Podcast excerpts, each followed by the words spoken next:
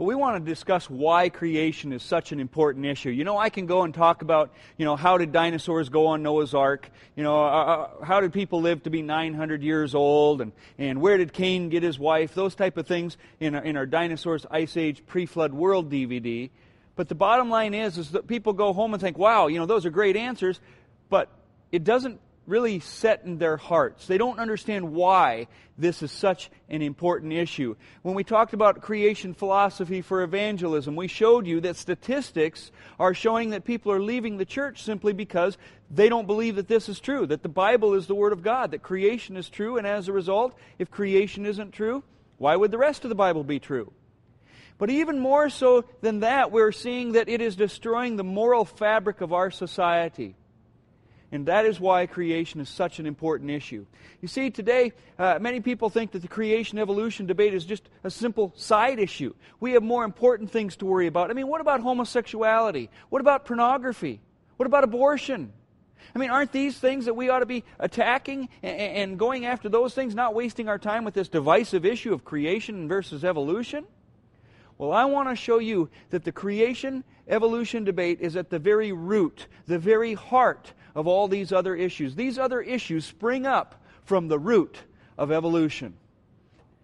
When we look at this, you're going to see that this is ultimately where lawlessness comes from. This is ultimately where homosexuality is going to stem from, and pornography and all of these kinds of things. As a matter of fact, if I would give you a definition of what science is, it is basically this. It is a total collection of knowledge gained by man's observation of the physical world around him, using one or more of his five senses, taste, hearing, smell, sight, or touch, to investigate the world around him, and then those observations can be repeated. But the key is this. True science is what can be observed, tested, seen, using our senses to be able to measure it. If you can't see it or touch it today, guess what, guys? It's not science. We don't see evolution happening today, do we? No, we don't see animals turning into people.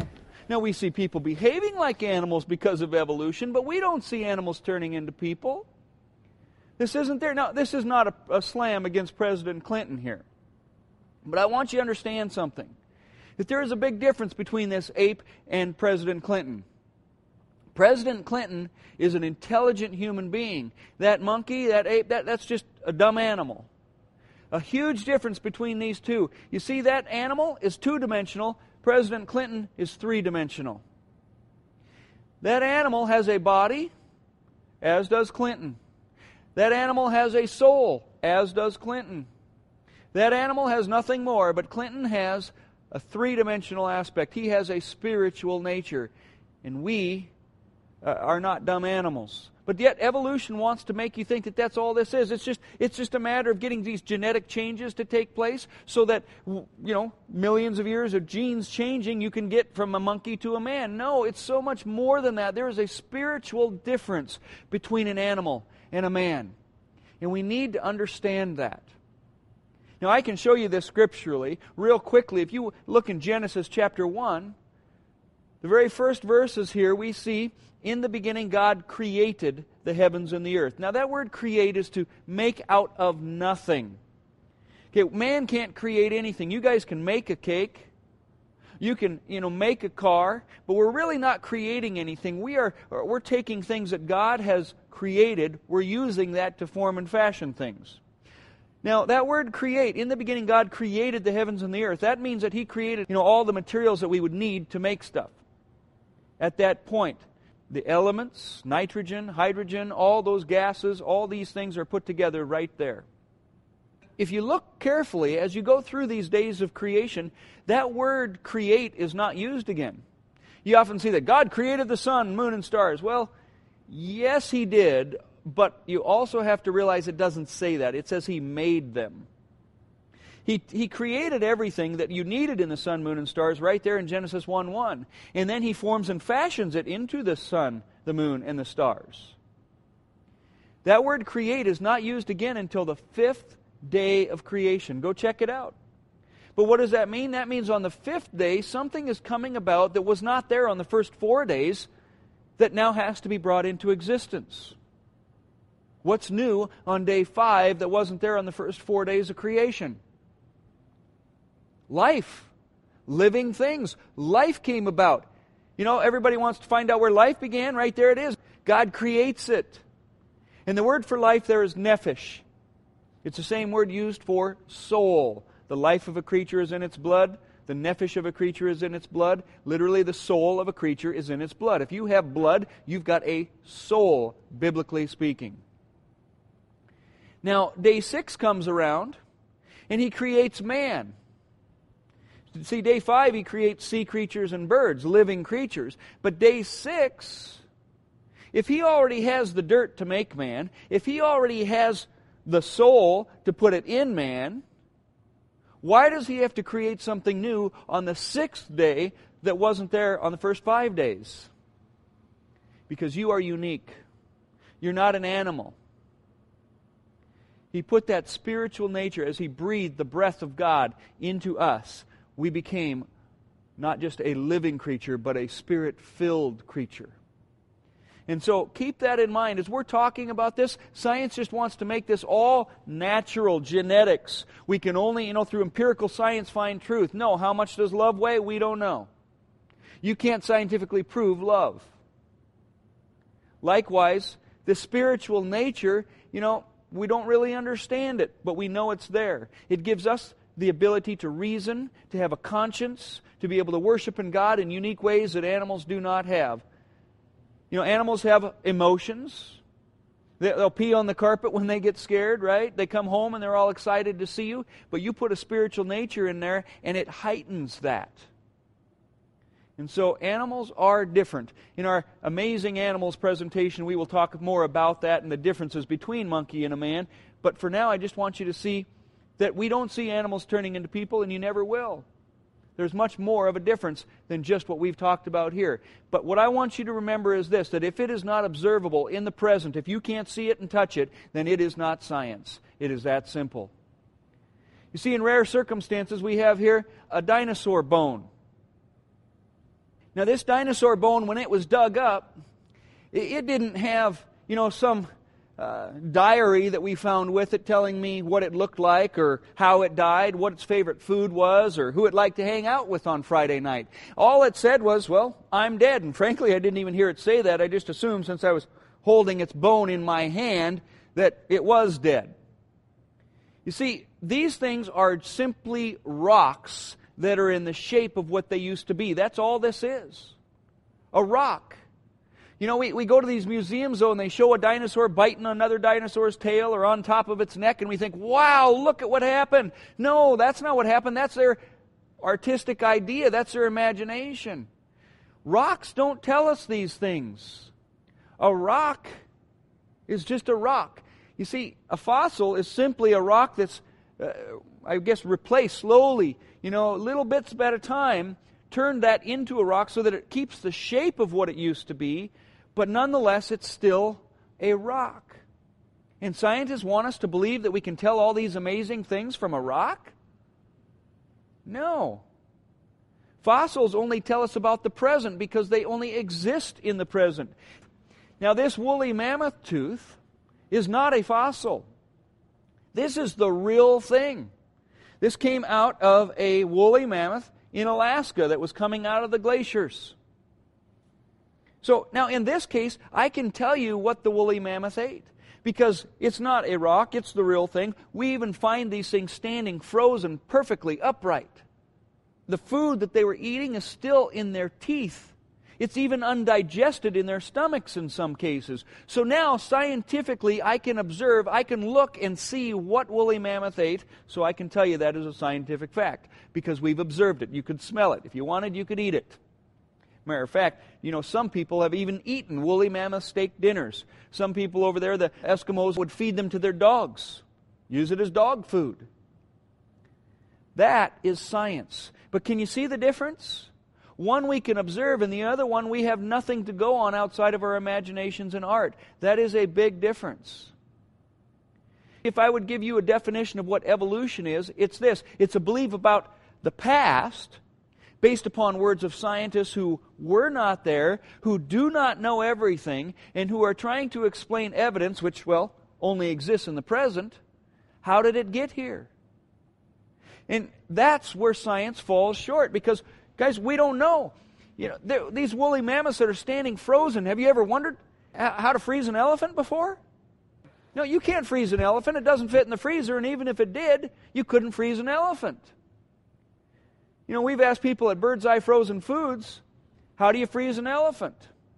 After they got over the question, they tell us, well, you see, you couldn't freeze an elephant because this is why we cut beef up before you hang it up in the freezer. Because in a day's time, about twelve inches of it would freeze is all. That means the heat would get locked in on the inside and the insides would rot. That's not good. So to freeze an elephant solid, you'd have to have temperatures they think of up maybe three hundred degrees below zero. We don't get those temperatures on Earth naturally, do we? This speaks of a catastrophe. Now, there are different opinions as far as how that could happen, because not all of them are like that. But it, it begs the question, how could this happen? We can only make guesses. Some have proposed that comets came busting into the atmosphere because they have temperatures of that degree, and it began to snow comets in a sense. They got buried in this snow, which is why they're still standing up, because they couldn't sit down. Others, like Michael Lord, and I think this is probably a better explanation, he just talks about after the flood we had an ice age. And, and you're going to have temperature changes there that we don't normally see today.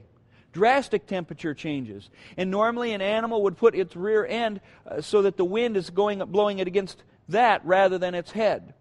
And then all this silt and whatnot blows up against it as it's standing there, and it would still be alive for quite a while, but then it can just kind of almost sit down on this silty kind of thing, because that's what we see when they're buried. They're not always buried in ice, that there's silt uh, up pretty high up on their legs. So who, who knows? We can only make theories. This is where science comes to an end. I, I, I just know that they were frozen alive.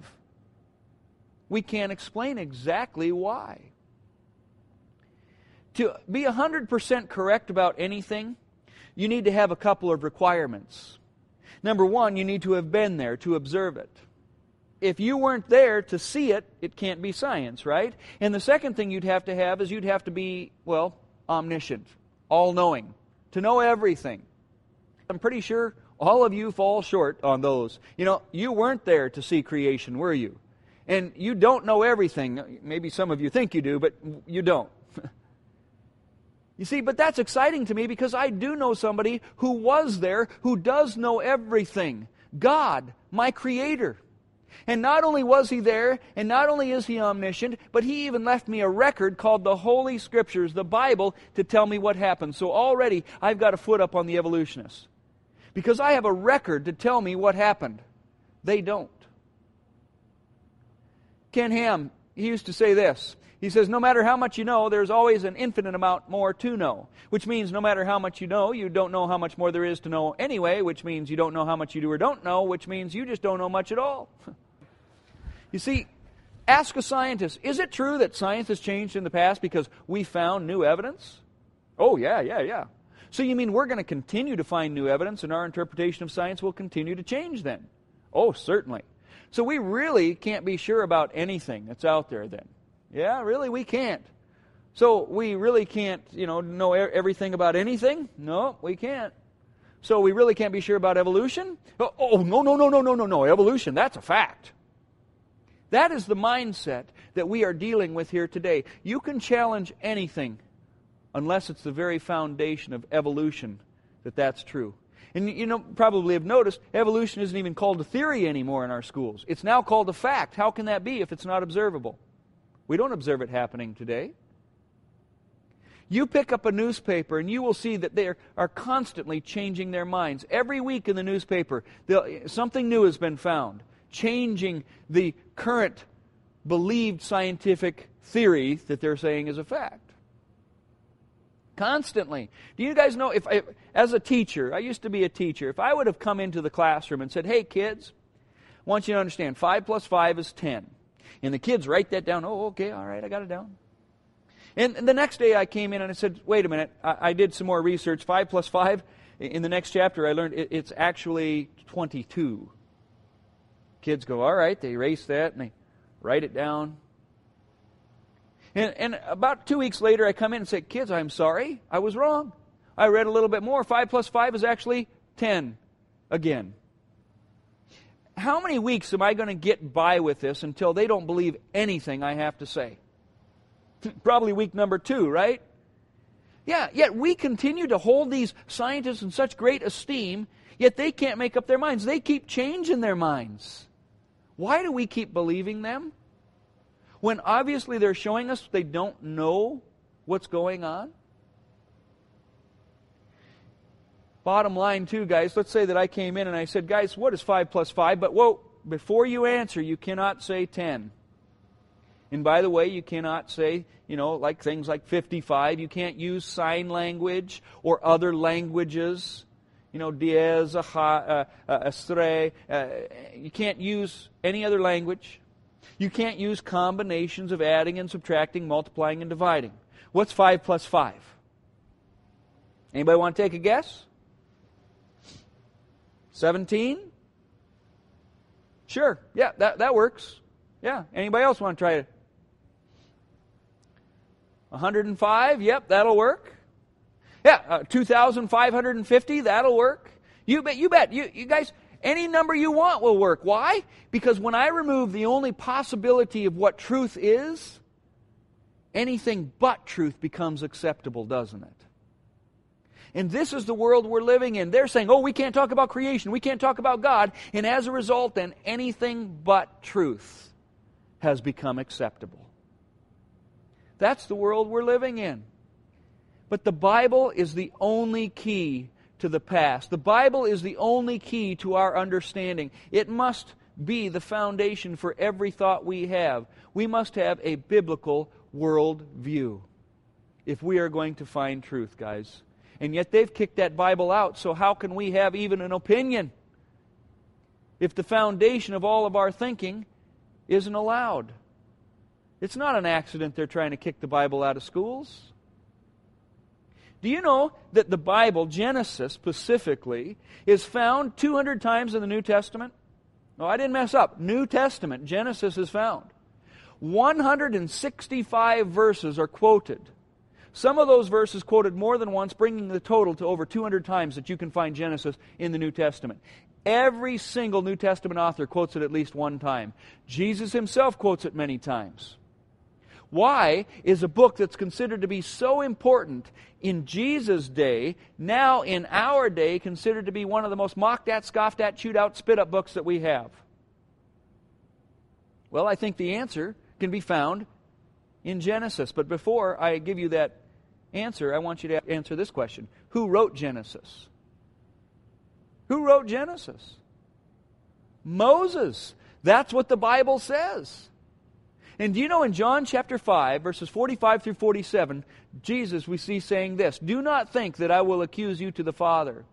There is one that accuseth you, even Moses, in whom you trust. For had you believed Moses, you would have believed my word, said Jesus. Do you hear what he's saying? If you would have believed Moses, if you would have believed Genesis, you'd believe my words. But if you can't believe Genesis, why would you believe Matthew, Mark, Luke, or John? Guys, if you can't believe the first part of the Bible, Satan knows you won't believe the rest of it. You won't believe the miracles of Jesus. Think about it. Are the miracles of God creating the world any greater than the miracles of Jesus raising people from the dead, turning water into wine, ascending into heaven, walking through walls, or any of these other things? A virgin birth? No. So why do you believe the miracles in the New Testament, but you can't believe the ones in the Old? Well, the ones in the Old just don't seem to be scientifically accurate. Well, first of all, they are scientifically accurate. And second of all, let me ask you this. You guys believe that Jesus was born of the Virgin Mary? Why? What scientific proof do you have of that? None, do you? As a matter of fact, even if you lived back in Jesus' day, you would have to take Mary's word for it. And who of you would believe your daughter if she came home and said, honest, it was the Holy Spirit? Yeah, you'd say, where's Joseph? I'm going to kill him.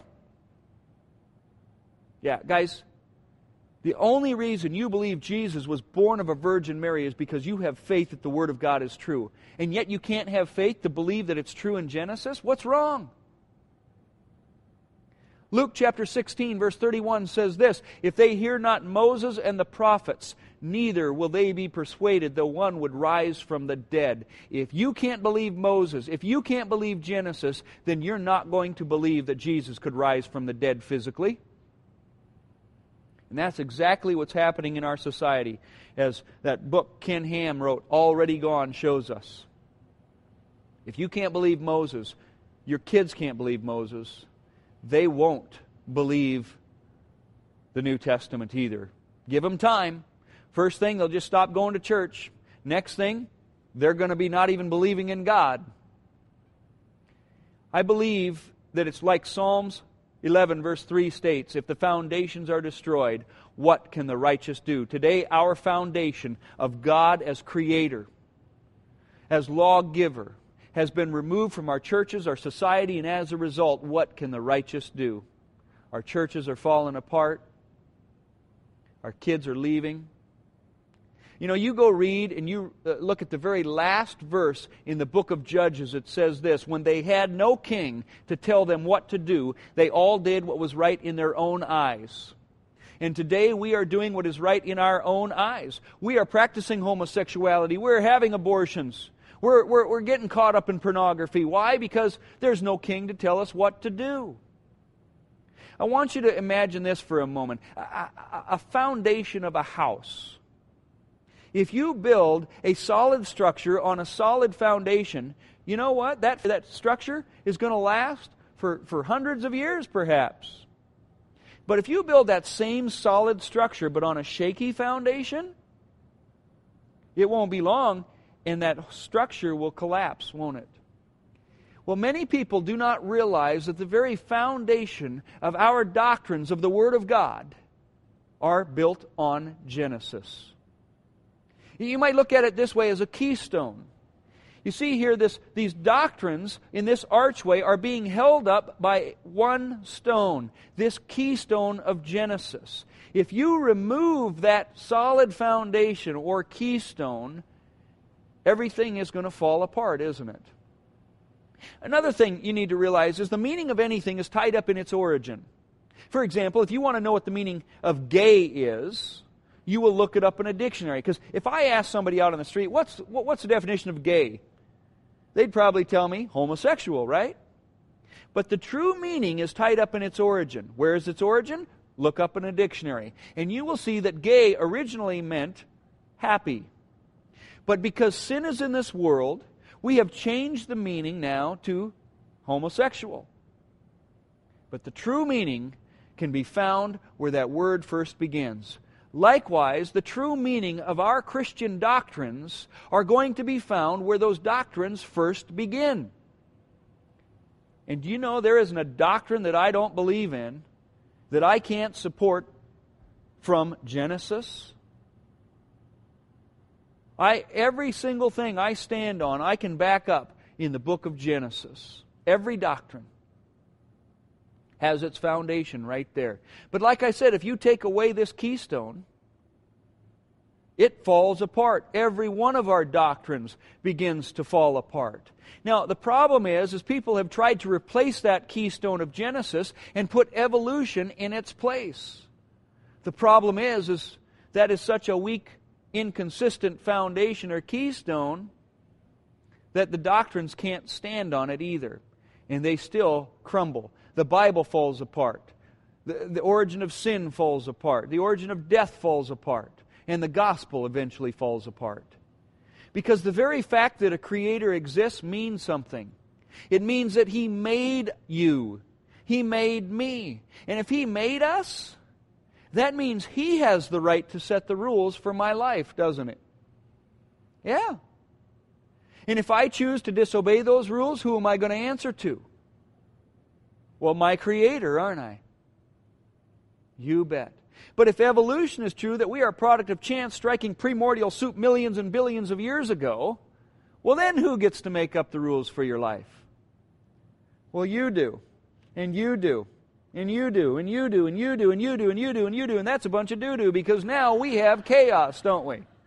Yeah, as a matter of fact, we have exactly what's going on in our society right now. We have no king to tell us what to do, so we're all doing what's right in our own eyes. Your brains are just chance chemicals and enzymes that have come together by chance.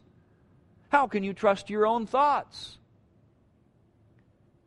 But the bottom line is that, since your brains have evolved, who am I to tell me that your brain is worse or better than mine? We have to accept everybody's opinion, because everyone counts. But that's not what the Scripture says, is it? No, the Scripture says there's only one opinion that counts, and that's the Word of God. Regardless of even what I think, it's the Word of God that should stand. But we are out there being taught that we have to tolerate everybody's opinion, unless, of course, it's a Christian opinion. We can't tolerate that. Well, isn't that a little bit backwards and biased? Yeah, I think it is. And because of this, guys, we are all biased. It's just a matter of which bias is the best bias of which to be biased with. The Word of God or evolution. That's what we have to find out. And here's the thing. I want to look at a couple of doctrines here to show you that the origin, that it can be tied up in Genesis here, okay? First of all, I want you to think about marriage. Why do you get married today? To please Grandma and Grandpa, maybe? Uh, guys, why do we get married? I mean, it's just a piece of paper, right? Well, the meaning of anything is tied up in its origin. So if we want to understand the meaning of a marriage, then maybe we need to go back to Genesis, where that first marriage began, to see why we are to get married. In Matthew chapter nineteen, verses four and five, Jesus was speaking to the Sadducees and Pharisees, and they were questioning him about divorce. And here's the answer that he gives them.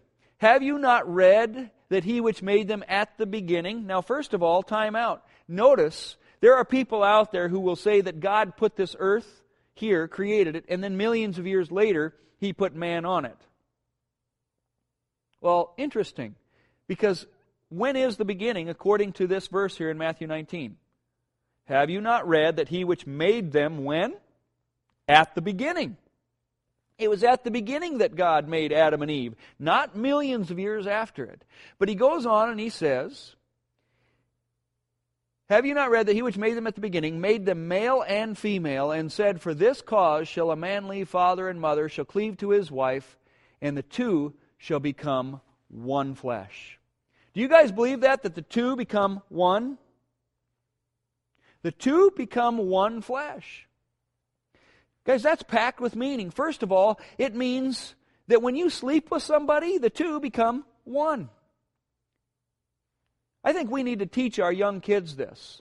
They need to know that you go and you sleep with a boyfriend or a girlfriend, it's not like you're two individuals and you leave as two individuals. There is something spiritual that has taken place. This is why God tells us all other sins a man commits are outside of his body, but the sin of sexual immorality is special. That one is different. In First Corinthians six, too, and, and he warns us that not to sleep with a prostitute, because you become one with her. This is huge, guys. What does that mean if you get a divorce then? The two become one. You get a divorce? Half? I don't know. I know that God said this, I hate divorce. He says, what God has joined together, let not man tear apart. Now, I'm not saying that there aren't reasons God says you have an allowable, re, or an allowable divorce.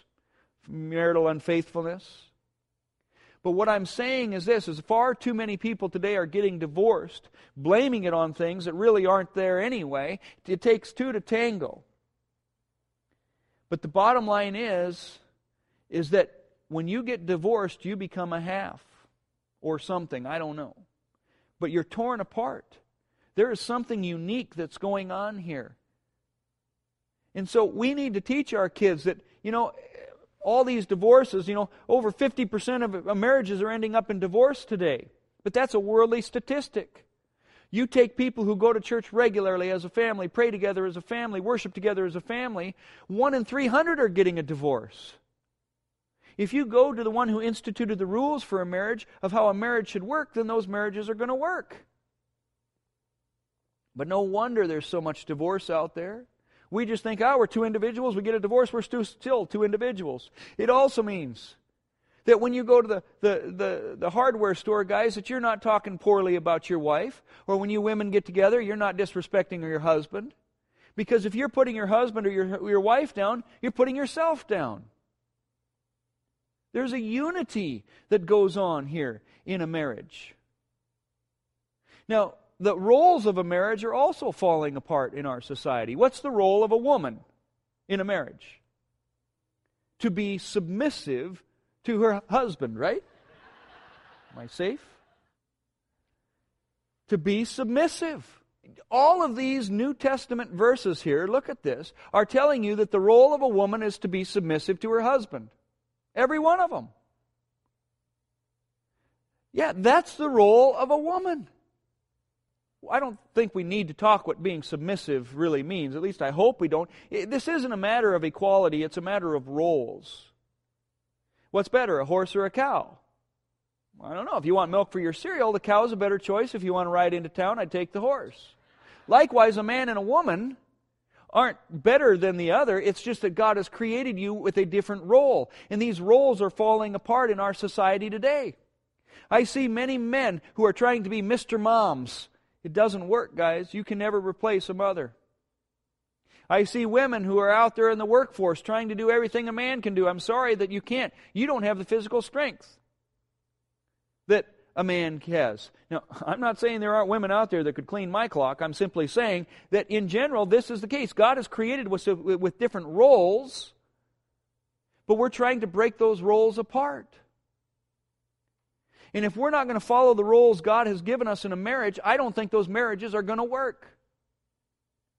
A woman needs to be submissive. She is to be at home training those children to be submissive to their husbands. The Bible says in Timothy, hey, don't get mad at me. I'm just the messenger. It's what the Scriptures say. But today, we're continuing to perpetuate this problem because, well, frankly, women don't want to stay home and train the children. And as a result, those children grow up and they don't know how to be submissive to their husbands. They don't know what their role is. They don't know how to take care of a household because we've neglected our roles. We've decided to do what we want to do, our own opinions, rather than what God has told us to do. And it's not just women we need to talk about here either. Fathers as well. It says in Isaiah thirty-eight nineteen, fathers to the children shall make known thy truth. Or Ephesians six four, fathers, bring your children up in the nurture and admonition of the Lord. Fathers are to be the spiritual heads of the house. The spiritual heads. But you know what? Many women don't want dads to be the spiritual heads. As a matter of fact, we'll get to that in a moment, but many dads don't mind moms not wanting them to be the spiritual heads. They're willing to give up the control. They're willing to do that. Many times it's moms that are having to get, you know, the kids out of bed to, to go and get to Sunday school. It's, it's the moms that even have to get dad out of bed to get up for church or Sunday school because dad's out there doing his golfing or hunting or fishing or whatever the case might be. This is not right. Fathers are to be the spiritual heads. Fathers are to be training the children in the Word of God. But where's that happening today? Fathers, are you willing to do what God has ordained as your role, regardless of your opinion? It also says that a man, as a husband, is to love his wife as Christ loved the church and gave himself up for her. Did Jesus come and say, hey, I want dinner at six, rub my feet, do this, do that? How come the house isn't clean? No, he said, I did not come to be served, but to serve. Which means if we're going to love our wives as Christ loved the church, I guess we're going to serve our wives. Give up everything for them. That's your role as a husband. But again, are you willing to do what God has ordained for your role regardless of your opinion? You know, I am convinced that if husbands would love their wives like that, and wives would be submissive to their husbands, if we would both be submissive to the roles that God has ordained for us in a marriage, I believe those marriages would work. Which is why when you see people who go to church regularly as a family, pray together as a family, not just on Sunday but throughout the week, that they you don't have that high rate of divorce anymore. Clothing. Clothing is another thing that we need to look at. Why are we wearing clothes today? You know, why are you wearing clothes tonight? Oh, because it's cold out? Well, if that's why, then I'm not going to come here in the summer and speak because, well, for your sake. Yeah, if it's, you know, temperature, why we wear clothing, when it's hot, we take it all off. That's not why we wear clothes. If you want to know why we wear clothing, we go back to the beginning of the origin of clothing. And guess where it begins? In Genesis. Yep, right there in Genesis, we see that Adam and Eve sinned, and they became aware of their nakedness. As a result, God takes and kills an animal as a blood sacrifice to cover their sinfulness. I can't say it for sure, but I believe that it was probably a lamb that God killed back there in the garden to foreshadow the Lamb of God that four thousand years later would shed His blood to cover our sinfulness. We wear clothing because of sin, period. We have a reason to wear clothing, to cover our nakedness. But today, guys, we've made it a matter of fashion. That's all it is, just fashion. That's not why we would wear clothing. Women, here's the thing. If you guys are wearing clothes simply for fashion, or, or, or if your clothes basically frame your body, not your face, there's a problem. There is a reason you wear clothing, to cover your body. Do you know that um, the Bible says that if a man even looks lustfully at a woman's body, he commits adultery with her in his heart? That means what a woman can wear can put a stumbling block in the path of the male and cause him to fall into adultery. Matthew Henry, a very popular Bible commentator, says this: men sin, but devils tempt to sin. That doesn't relieve your responsibility as a male of keeping your eyes from wandering, but nor does it relieve the female of her responsibility of dressing decently. We have a responsibility. You know, guys, why are men singled out there if a man lusts after a woman's body? It's very simple, because a man will uh, fall very easily into the sin of lust. Do you know statistically they say that a male will have a lustful thought three to four hundred times a day? A lustful thought. Yeah, I, I see some of the looks on your women's faces like, what? No way. Yeah. All the guys are sitting there twiddling their thumbs. Yeah, you know, we did a high school Bible study a few years back, and and I, I brought this point up, and all the girls were like, and all the guys were just sitting there real quiet. And I said, guys, uh, the girls don't believe you. They don't believe the statistic. Would you be honest enough here for a moment? You don't have to say who you've lusted after, but would you believe, would you raise your hand if you think that that's a realistic statistic? All but one hand went up. You know, this isn't something that goes away as you get older, right? There's a reason that there's that phrase, perverted old man. I was in a Bible study in Oregon one time, and a seventy-year-old man said, you mean that's it? Yeah, girls, I'm not asking you to understand this. You're not wired this way. You're not going to be able to grasp this. I'm not asking you to understand it. I'm just asking you to believe it, because it's true. Men are looking at you inappropriately, especially when you don't dress the way the Bible says you're supposed to dress. Now, I'm not saying you have to wear robes and, you know, turtlenecks. What I'm saying, though, is that you better make sure that your clothing isn't too tight, your skirts aren't too high, and your shirts aren't too low. You don't frame your body. You frame your face with your clothing. I used to get so frustrated, even as a married man. I didn't want to have eyes that were lustfully looking at other places and other women. But I'd see this woman, and she'd have some miniskirt on or something like that. And I'd say, oh, why does she have to dress like that? I don't want to fall into sin. And you women may say, well, then don't look. Well, guys, it's not that easy. As a matter of fact, you know, if I was standing up here and my fly was down, you guys would notice. Not because you were looking, but because something is out of place. And because of that, you would notice. Likewise, I'm not looking for, oh, is there a woman with a miniskirt out there? No, but your eyes would just notice it. And the first step, guys, that you have to realize is that sin to have lustful thoughts. And so, again, men sin, but devils, they tempt to sin. It didn't relieve my feet, my eyes from wandering. And when I recognize that, I would have to take a conscious choice and say, I'm not going to look at that. But why does she have to dress that way? Because I know she's there, I know she's there, and I'm having to constantly think, don't look over there, don't look over there. And worse yet, when you're trying to have a conversation with somebody, after I'm speaking, some women will come up and, and they've got, you know, clothing that's too low, and it's like, oh man, you're just forcing yourself. I can hardly understand what they're saying because I got to make sure that my eyes are glued to their eyes. That's not right. Now, I am grateful for the grace of God, not only for the forgiveness of that, but because you know what? It's like Job said, I made a covenant with my eyes not to look lustfully upon a woman. Guys, you can make a covenant with your eyes. You can do this too.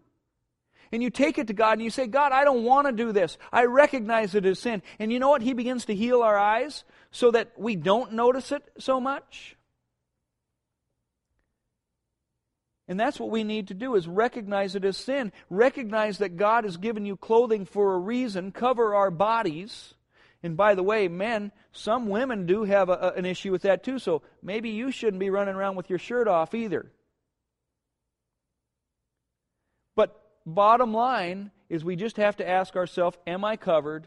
Because God has given us clothing to cover our sinfulness. And God can heal your eyes. I am so grateful. I'm not saying that I'm perfect by any means, but I'll tell you what, He's done a lot in healing my eyes because I've recognized it as sin and I've taken it to Him for help.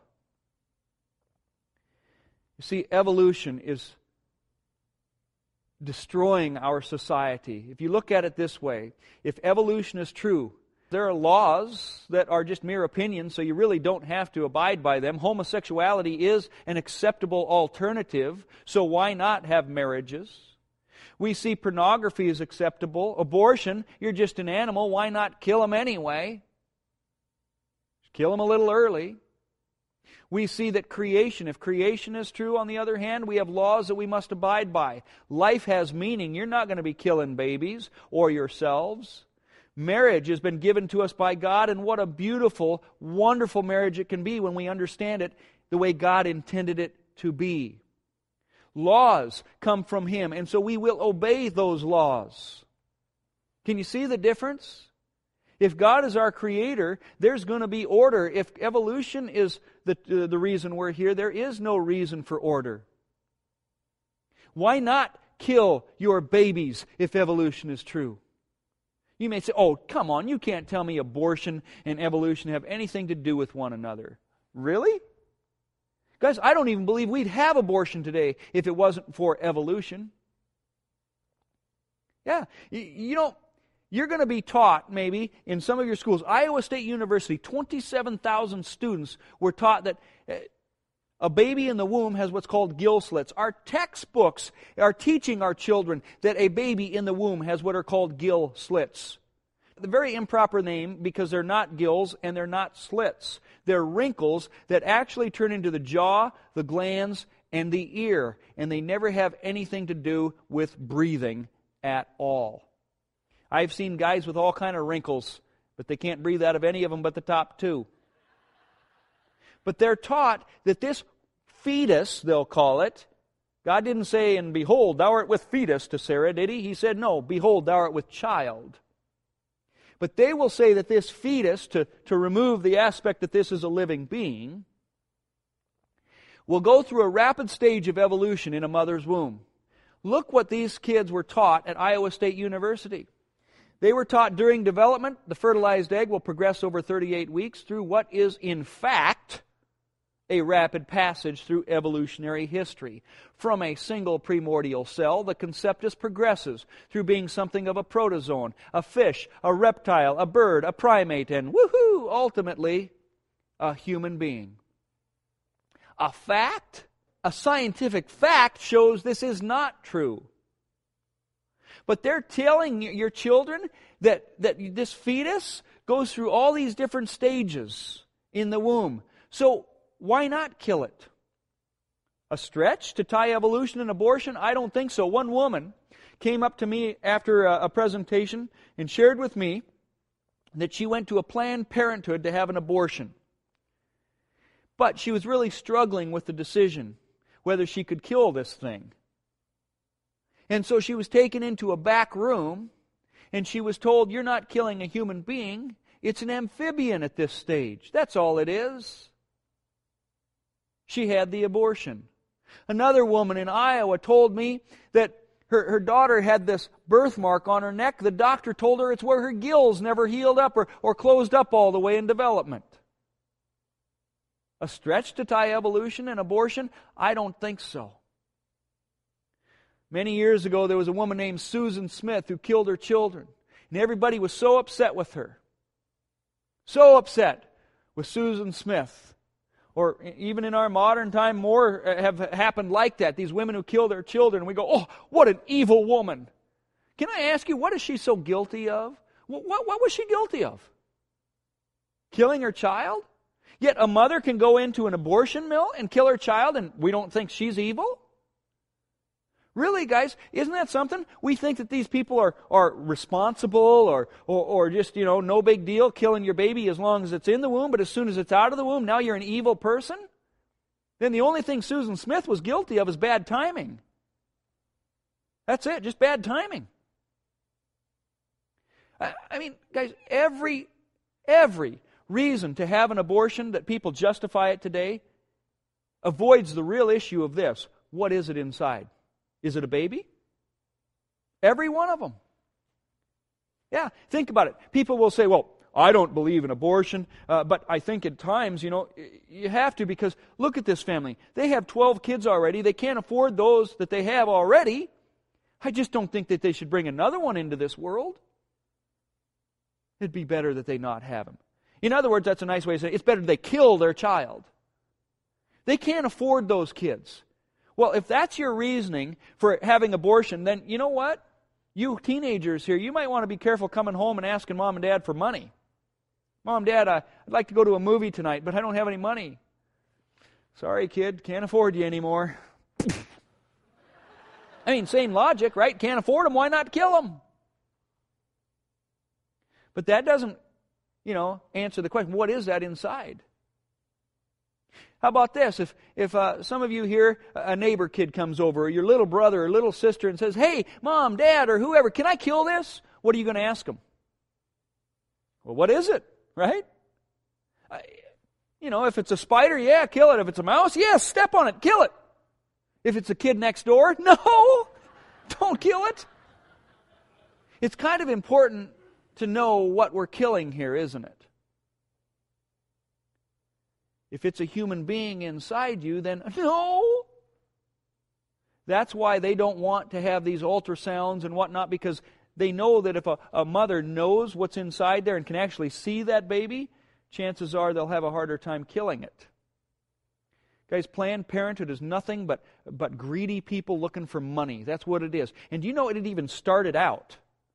Planned Parenthood started out basically to try and get rid of black people And, and things like that when they were having kids to, to do that. You know that they had a black president?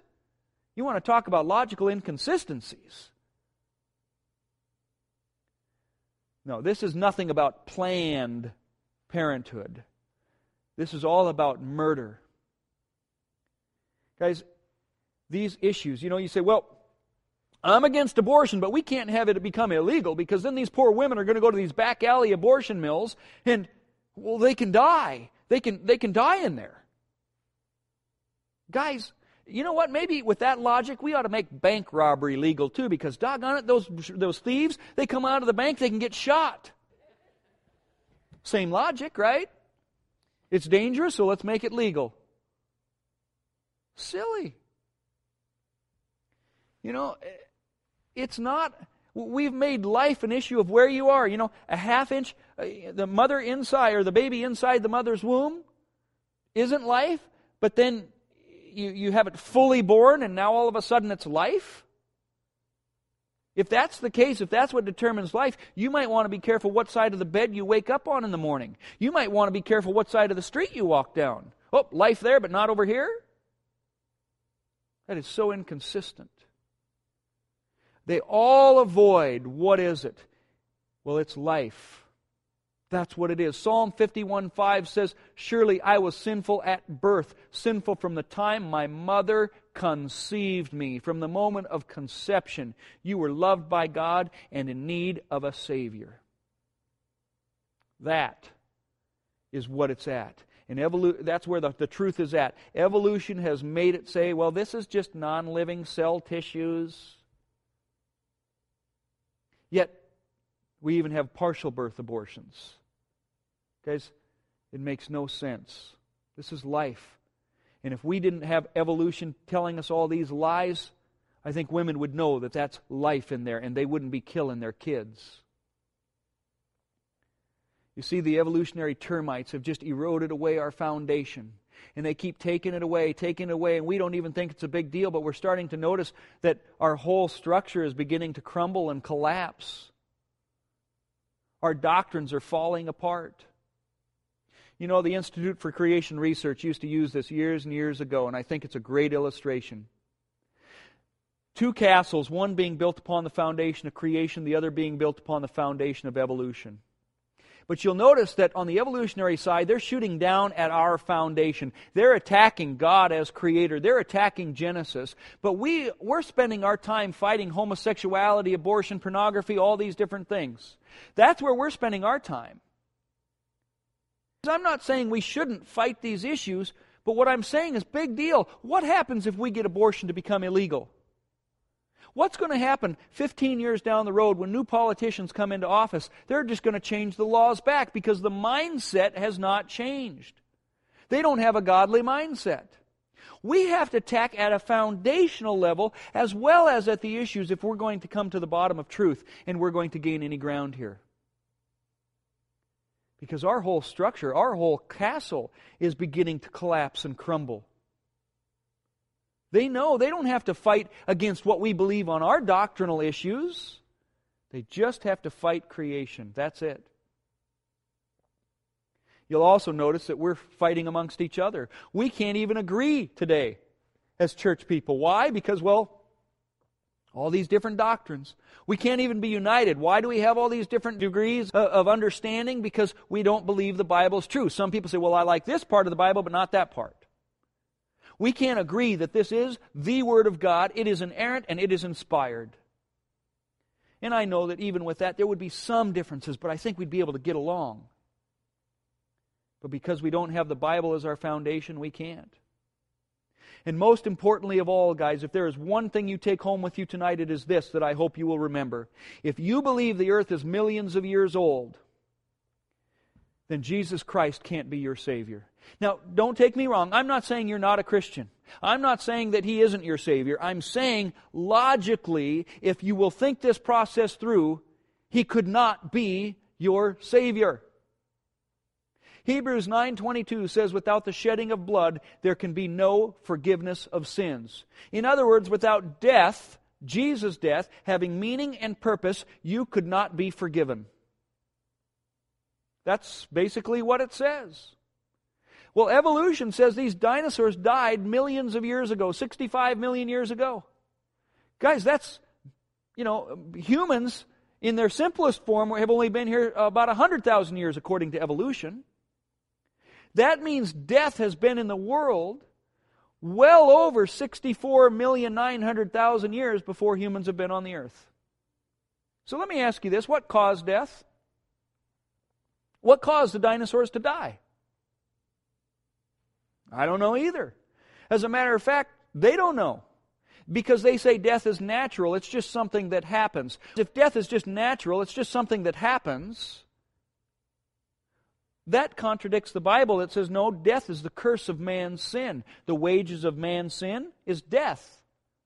But the gift of God is eternal life through Christ Jesus our Lord. How? Through His death. The Bible says man's sin caused death. Evolution in millions of years says death is natural. There's no purpose to it.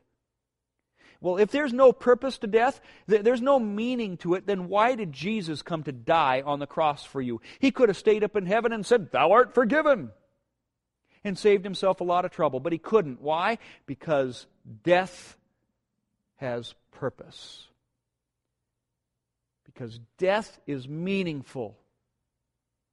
It is not only the curse of sin, but it is the cure for it. Jesus had to give His life. The very curse that happened in the Garden of Eden, He took upon Himself. You know, thorns were going to come about because of sin, right? Do you know that we have found fossilized thorns, they say, are three hundred twenty-five million years old?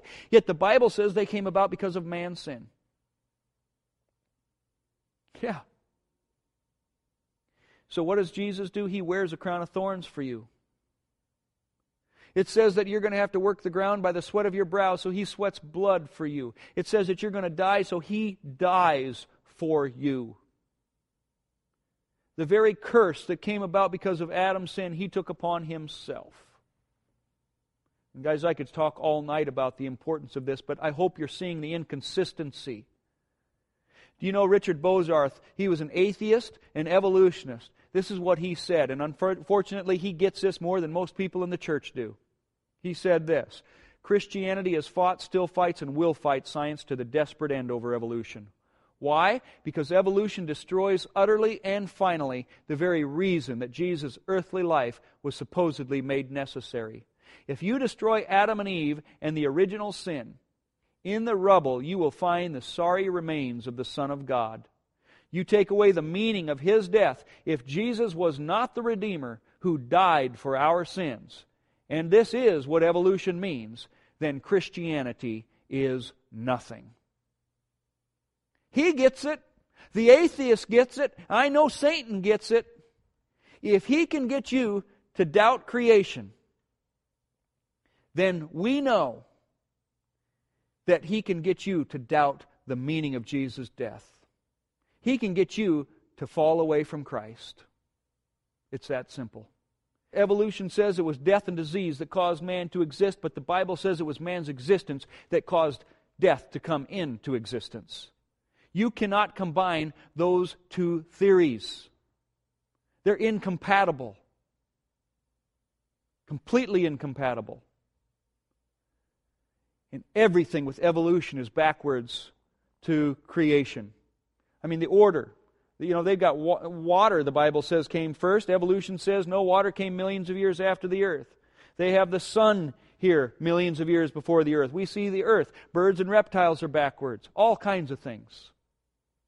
Guys, you can't put a foot in both worlds. You have to choose this day whom you will follow. Will you by faith believe the Word of God?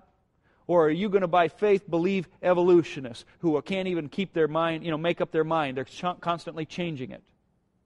I hope and pray that as you go out to preach the gospel, that you are going to take a young earth and a literal Bible as truth with you, because if you don't, you are taking the very thing that destroys the gospel message you're trying to preach. That Jesus' death had meaning and purpose. That is the number one reason why creation is important. Because it means Jesus' death was purposeful, and we are now free because of what Jesus has done for us on that cross, conquering death through His resurrection. Remember that. Thank you guys for coming. I hope this has been a blessing to you.